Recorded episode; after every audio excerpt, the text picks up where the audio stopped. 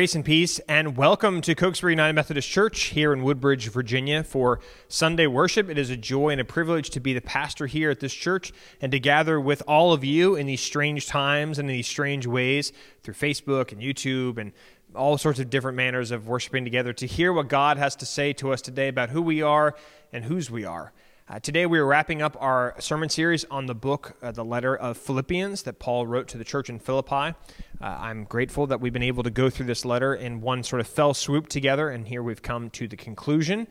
Uh, we're going to be starting a, a, new series starting next week called The Teacher, some of Jesus' most important teachings as we uh, come to the end or get closer to the end of our liturgical year before we get to Advent. I can't believe Advent is almost here. We're going to blink and it will be here.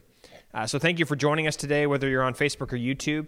I want to make mention that there is an online bulletin that you can access through a link in the video description. That bulletin contains our scripture passage, hymn, uh, sermon title, prayers, all those sorts of things. So if that's helpful for you, you can pull that up and have that as a reference point during our worship service. I want to share also that we're going to be having another drive in service of Word and Sacrament on November the 1st. It's the first Sunday of November, November the 1st, at 4 o'clock in the afternoon in our parking lot. We'll be gathering in our cars. It'll be about a 20 to 30 minute service, uh, prayers, hymn, scripture, brief homily, and then we'll be sharing communion with each other. This will be the third time that we've done it, so please plan to join us on Sunday, November the 1st at 4 o'clock in the afternoon in our parking lot. Also, we're in the midst of planning a, a new Bible study, one that's uh, different than anything we've really ever done before, on the book of Romans, the uh, letter that Paul wrote to the church in Rome. Uh, we're thinking about how to do this in a way that is uh, equitable for all people to be able to participate. And so, if that's something you'd like to hear about, learn about more, it will probably be a video series that will be released so that at your own leisure you can participate in it by listening. Uh, if that's something you're interested in, uh, please leave a comment in the in in the video, or you can send an email to the church, cokesburyumc at gmail.com, so that we can get you on the list for our Bible study that's going to be coming up on Paul's letter to the church in Rome. So, with that, uh, again, grateful that you are here with me for worship today. Let's just bow our heads for, the mo- for a moment of silent prayer.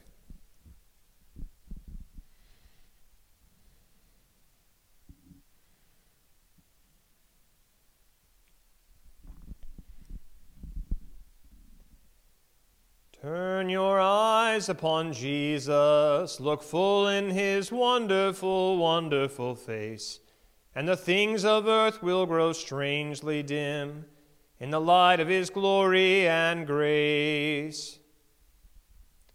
Let us pray. Lord, you find us gathered at this time in this way to speak and to hear your word. But how should this happen? You know just what sort of people we are, and we know it too. Before you, we cannot deny it anyway our hard hearts, our impure thoughts, our disordered desires, and everything that has come of this and still comes of it, our errors, transgressions, and so many words and deeds that do not please you, and by which we can only disturb and destroy peace on your earth. Lord, we know that nothing works without your speaking and working among us. We hold solely to the promise of your grace and your mercy that your Son has come to bring good news to us, the poor, to proclaim release to us, the prisoners, to rescue us, the sinners. We hold to this promise even right now. For you do what we cannot. You will that it be done. We believe and trust that you will do it, not because we are good and strong, but because you are. Now, Lord, each of us will lift up to you our own joys and concerns, either silently or aloud, this day.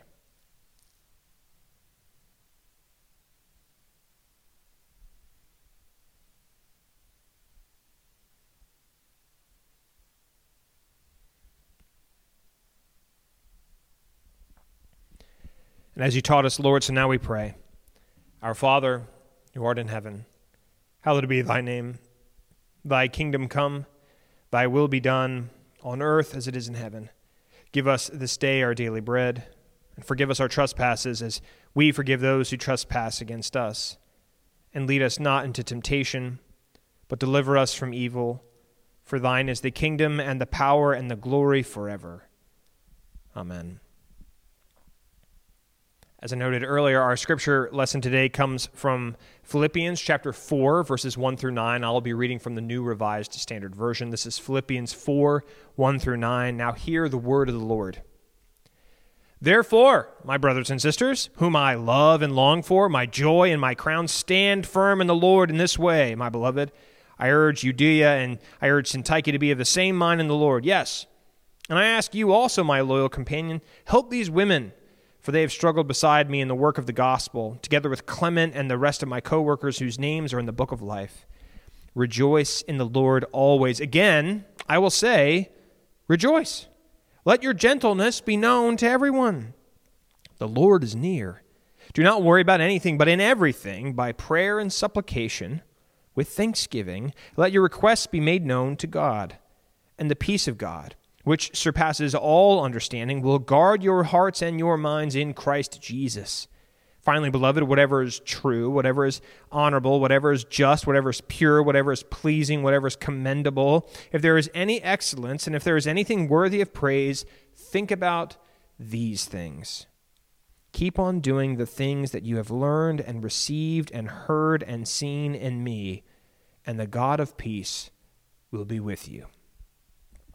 This is the word of God for us, the people of God. Thanks be to God.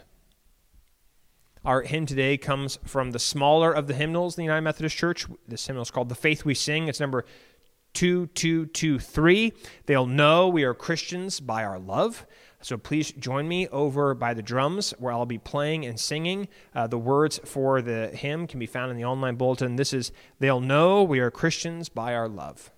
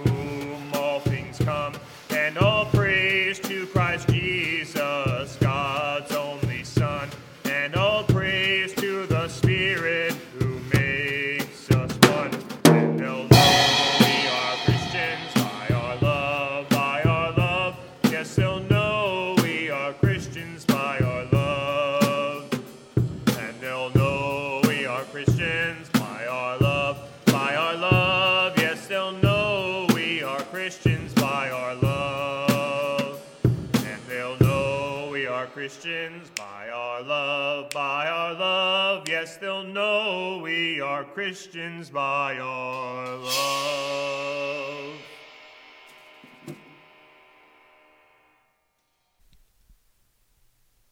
Rejoice in the Lord always. Again, I will say, rejoice. Let your gentleness be known to everyone. The Lord is near. Would you please pray with me? May the words of my mouth and the meditations of all of our hearts be acceptable in thy sight, O Lord, our rock and our redeemer. Amen. Stand firm, the Apostle Paul writes to the church in Philippi. Don't give in to the pressures that surround you. Don't be like other people with their judgments and their hostilities. Remember, you're Christians. So act like it. Try being gentle for once. Don't sweat the small stuff. God is near. God listens to your prayers. And in the end, if you find anything true, honorable, just, pure, pleasing, excellent, think about those things. Do what you learned and received and heard from me, and the God of peace will be with you. Let your gentleness be known to everyone. Don't worry about anything. Thanks for the advice, Paul. Except, buddy, have you taken a look at the world recently? It feels like the ground is crumbling under our feet from police brutality to a never ending presidential election season to the fact that the coronavirus is continuing to spread even to people who are working in the White House. So, Paul, you know, we appreciate your not so subtle nudges here at the end of your letter, but gentleness, a spirit of non anxiety, you know, that's just not really going to work for us right now. And yet, we can't really help ourselves from loving these suggestive lines from the apostle. You know, perhaps some of us even have them on perfectly crafted Etsy prints hanging in our living rooms right now. They all sound like pretty good ideas. After all, wouldn't who wouldn't want Christians to be more gentle and less anxious, particularly in the moment that we find ourselves in? Just take a gander at the evening news sometime and note how all of those who call themselves Christians often comport themselves. Generally speaking, they're either the ones pointing out the signs of the times as God's wrathful judgment falling down upon all of us, or they're spending their time calling into question the behavior, the words, and the actions of other Christians for not being faithful to God enough. So if you're like me, which is to say, living in moderate comfort, usually surrounded by like minded people, gentleness, it sounds not only like a good idea, but a needed one. So maybe maybe Paul was onto something. That considering the condition of our current condition, the best thing Christians can and should do is be gentle. So, Paul, thanks. We'll get work on it right away. Furthermore, we hear Paul's recommendations for gentleness as a confirmation for us that whatever it means to be Christian is pretty much the same thing as being a good person. I mean, wouldn't the world be a better place if all of us were more gentle, regardless of whether or not we confess Jesus as Lord? And this line of thought makes sense, considering that among the many Christianities that exist, the majority of them don't really like to highlight any differences between those who are and those who are not Christian. It's why, on more occasions than I can count, when I've asked parents about why they're choosing to have their respective children baptized, they almost always respond with, we want to raise them in the church so they know what it means to be a good person. Which is fine, really. Except there's one teeny, eeny, weeny little problem with that, with assuming that in the end Christianity is all just about being nice. And the problem is this Paul wrote this letter from jail. If we want to assume that what Paul writes about, this idea of gentleness, as being a good thing, something that would make us and the world a better place, then how the hell did he get himself arrested? And the same thing can be asked of Martin Luther King Jr. for if what Dr. King really wanted was a world where we all just got along, where we shared a little more love and cared more about the content of character than the color of skin, then, then why did somebody murder him? And the same thing can also be asked of Jesus. For if Jesus just wanted us to merely love our neighbors as ourselves, spread a little more kindness in the world, then why, oh, why did we nail him to a cross? That Paul writes these words, these admonitions about gentleness from jail, it challenges our manifold presumptions about gentleness being as innocent as we might assume that it is. Many years ago, in a small southern town, a meeting was held among all of the white folk in the community about their own fears of integration. Brown versus Board of Education had just passed, and they were worried about what was going to happen. So they had this meeting in a small auditorium, and it was packed to the brim with all of the well regarded types the business owners, the country club members, and they focused their entire conversation on how to save our schools. How do we keep them out of our schools? One by one, angry speakers rose to call for boycotts or resistance or even a show of force against the changing times in order to protect ours from theirs. Now, in the back of the auditorium stood an old, half broken down Baptist preacher who had baptized, married, and buried just about everyone in the town at one time or another. He came late to the meeting that night and listened intently to the unrest among the present community. After an hour or so of the crowd's racist tirades, he raised his hand and he asked if he could speak into the microphone. The crowd made their way for their beloved pastor as he, with dignity, made his way to the podium. He stood before the microphone and he let his eyes slowly go over everyone in the room before saying, rather boldly, You all ought to be ashamed of yourselves. The crowd sat in nervous silence until a man in the first row shouted, Well, that's not very Christian of you, preacher. To which he lowered his head and said, There is neither male nor female, Jew nor Greek, slave nor free, white or black, rich or poor, educated or uneducated, for there is one Lord, there is one faith, there is one baptism. Go home and read your damn Bibles. Again, there was silence. So he continued, Looking out over this assembly this evening, looking at all of your faces, I this night have realized that I am the worst preacher in the world. There was a audible gasp from the gathering. He said, if you think that anything in our faith justifies your presence here tonight, that the sentiments expressed are in any way exemplary of the way of Jesus, then I have failed miserably in my work as a preacher, and I have poured out my life for absolutely nothing. And then, with the auditorium reduced to stunned and uncomfortable silence, the preacher walked to the back of the room and he slammed the door as he left. The presider over the meeting made a rather awkward attempt to resume the conversation, but for all intents and purposes, the evening was over and slowly people drifted out and went home. A few months later, the schools integrated without a single incident. Let your gentleness be known to everyone. Paul, writing across the centuries to us today, continues on after this apparent call to kindness with Keep on doing the things that you have learned and received and heard and seen in me. And to be honest, gentleness is not the first characteristic that really comes to mind when thinking about Paul. Paul was this frenetic ball of spirit filled energy who never backed away from a theological fight that he thought needed to be fought.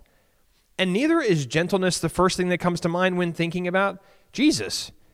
Of course, we, we have these gentle images of Jesus in our mind, you know, going out after the one lost sheep, gathering with the children close to tell them a story, sharing one last meal with his friends. But in order to save that one lost sheep, he had to leave the 99 behind to fend for themselves. Before he gathered with those children, he had overturned all of the tables of the moneylenders in the temple.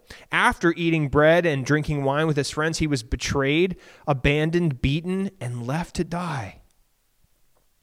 Christians are absolutely called to gentleness, but our gentleness must be true, and truth often requires conflict and confrontation. You know, notice here, Paul doesn't recommend that the Philippians should try to be gentle. Rather, he says, Let your gentleness be known to everyone. Those who follow the Lord do not become gentle, but rather they are formed into gentleness by being made citizens of heaven, baptized into the death and to the resurrection of Jesus. And it's that citizenship the citizenship in heaven, the truest citizenship that any of us will ever have, means that Christians are a people bound and constituted by the Lord and not by the powers and the principalities of this life. Christian gentleness is not letting your crazy uncle get away with all of his racist ramblings without calling into question his behavior and his words and the institutions that formed him in that way. Christian gentleness is taking the time and making the effort to make sure that all voices are being lifted up rather than just those who already hold the power, even if it means calling into question those who hold power, how they got it, and why they're so unwilling to let it go. Christian gentleness is showing up for the first and the last, the poor and the rich, the weak and the strong, that all might come to know there is a better way not in us, but in the Lord. Paul calls the readers of his letter to imitate him. And the Paul we are called to imitate was baptized by the fire of the Holy Spirit. That baptism means that death and the fear of it no longer ruled Paul's life. What mattered to Paul more than anything else was knowing Jesus. And knowing Jesus, it makes all the difference. Knowing Jesus is knowing a willingness to be combative about the things that really matter. Knowing Jesus is knowing that all the stuff of this world it crumbles away when compared with the glory of God. Knowing Jesus is knowing a truth about ourselves and the world that others would rather ignore. That in the end, there's no good in us in spite of our attempts to be gentle, we mostly rest contented to do nothing, or we take it too far and we use our faith as a bludgeon against others. But the gentleness Paul writes of, it does not begin with us or come from us, it's from Jesus. At the beginning of the letter, he includes the Christ hymn God emptied himself, taking the form of a slave, humbling himself, becoming obedient to the point of death, even death on a cross. This is exactly the kind of gentleness Paul believes has reformed the world, reformed the Christian community in Philippi, and even us today. Gentleness comes not from us, but from the Lord. I mean, consider this. Paul ends his section here with another laundry list, not of things to do, but of things to consider. For it is Jesus who determines our understandings of truth and of honor and of justice and of purity. Jesus' truth is known in the silence that refuses to accept the empire's power in the person of Pontius Pilate. Jesus' honor is known in the humiliation of his cross. Jesus' justice is found in the refusal to abandon the least of these to their own devices. Jesus' purity, it's discovered in the joy of his resurrection from the dead. Paul commends these things to the Philippians so that they and we today might live in peace, rejoicing always and resting in the good news, even in a world that knows no peace or joy or rest. Because we are formed not by being or trying to be better people, we are formed instead by the life and the death and the resurrection of Jesus Christ. We might like to think that Jesus was as gentle as a lamb, but he was also the Lamb of God who came to take away the sins of the world. And what could possibly be gentle about that? So I offer this to you in the name of the Father, the Son, and the Holy Spirit, one God now and forever. Amen. Let us pray. Lord, direct our attention to Jesus so that we might see what you would have us be. Make us, like him, teachers of your good word. Make us, like him, proclaimers of your kingdom and not those of our own design. Make us, like him, loving of the last, the least, the lost, the little, and the dead. Make us, like him, silent when the world tempts us to respond in the world's terms. Make us, like him, ready to suffer we know we cannot be like Jesus except as Jesus was unlike us, being your Son. Make us cherish that unlikeness, Lord, that we may grow into the likeness made possible by your Son, Jesus' resurrection. And all God's people say, Amen. God has gathered us all together. God has proclaimed God's word to us, and now we respond to what God has said with the giving of ourselves, thinking of many ways in which we can give ourselves for others in our community and others across the world. But we also respond with the giving of our tithes and our offerings. I urge you to uh, give with glad and generous hearts to the ministries of Cokesbury United Methodist Church. You can give online. The link for doing so is in the video description.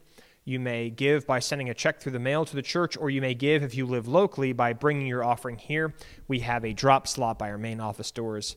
Uh, but give. Give for the ministries of this church that we might continue to be a place that speaks the truth in a gentle and Christ like way, which means at times a confrontational way, so that the world looks more like the kingdom and less like the world. So give. Give with glad and generous hearts. Another way that we like to respond to what God has said to us is by affirming our faith using something like the Apostles' Creed. So I encourage you to please now join me as we affirm our faith together. I believe in God, the Father Almighty, maker of heaven and earth, and in Jesus Christ, his only Son, our Lord, who was conceived by the Holy Spirit, born of the Virgin Mary, suffered under Pontius Pilate, was crucified, dead, and buried the third day he rose from the dead. He ascended into heaven and sitteth at the right hand of God the Father Almighty. From thence he shall come to judge the quick and the dead. I believe in the Holy Spirit, the holy Catholic Church, the communion of saints, the forgiveness of sins, the resurrection of the body, and the life everlasting. Amen. As I noted last week at the end of our worship service, I've been thinking about five different ways all of us can help the church. And I want to share those with you again this week. Here are five different ways that we can all continue to respond what God, to what God has said and what God is doing in our own lives, but also for the life of the church. The first is support the church with your financial gifts. As I mentioned before, you can give online through the mail, or if you live locally, you can bring it. Uh, those gifts help to keep the church running, but also so that we can be active in our local community and across the world, helping God's grace uh, become manifest for others who haven't experienced it. The second is to share information about the church with others. Uh, that's easier now than it's ever been before because all you have to do is press the share button uh, on your computers or your phones or your tablets. Uh, take the link for the video and, and, email it to someone who you know would do well to listen to it, or it might be uplifting or uh, grace filled for them. Share information about the church that the good news of Jesus Christ might be abundantly present all across the world. The third is contact someone from the church. We are now more isolated than we've ever been, even though we have the technologies to be in touch with each other. Uh, reach out to someone, either that you know or someone you haven't seen in a while or talked to in a while. If you can't get in touch or don't know how to get in touch with anyone from the church or the community, get in touch with me and I will set you up with somebody just so that we can continue to have the bonds of Christian friendship with one another. The fourth is share your ideas with the pastor, with me. I love getting ideas from people about uh, sermon topics or different kinds of prayers, Bible studies, activities that we could be doing in the community. Share those ideas with me so I'm not just living in my own bubble. And the fifth is pray. Pray, pray, pray. Pray until you can't pray anymore. Pray until love is abundantly present across the world. Pray until God is satisfied and the devil is terrified. Pray, pray, pray. Pray for the church. Pray for the world. Pray for pastors. Pray for lay people. Pray. Pray without ceasing. Let your joys and your supplications, as Paul says, be known to the Lord, for the Lord is near you. So, with that, I'd like to offer you this blessing and benediction. May the God of grace and glory, the God of the beginning and the end, the God of life and of death and of resurrection, help you to see what real gentleness looks like because it means the transformation of the world. In the name of the Father, the Son, and the Holy Spirit, one God now and forever. Amen. I look forward to seeing you all again next week, same time, same place. Go in peace. Be well. Amen, amen, and amen.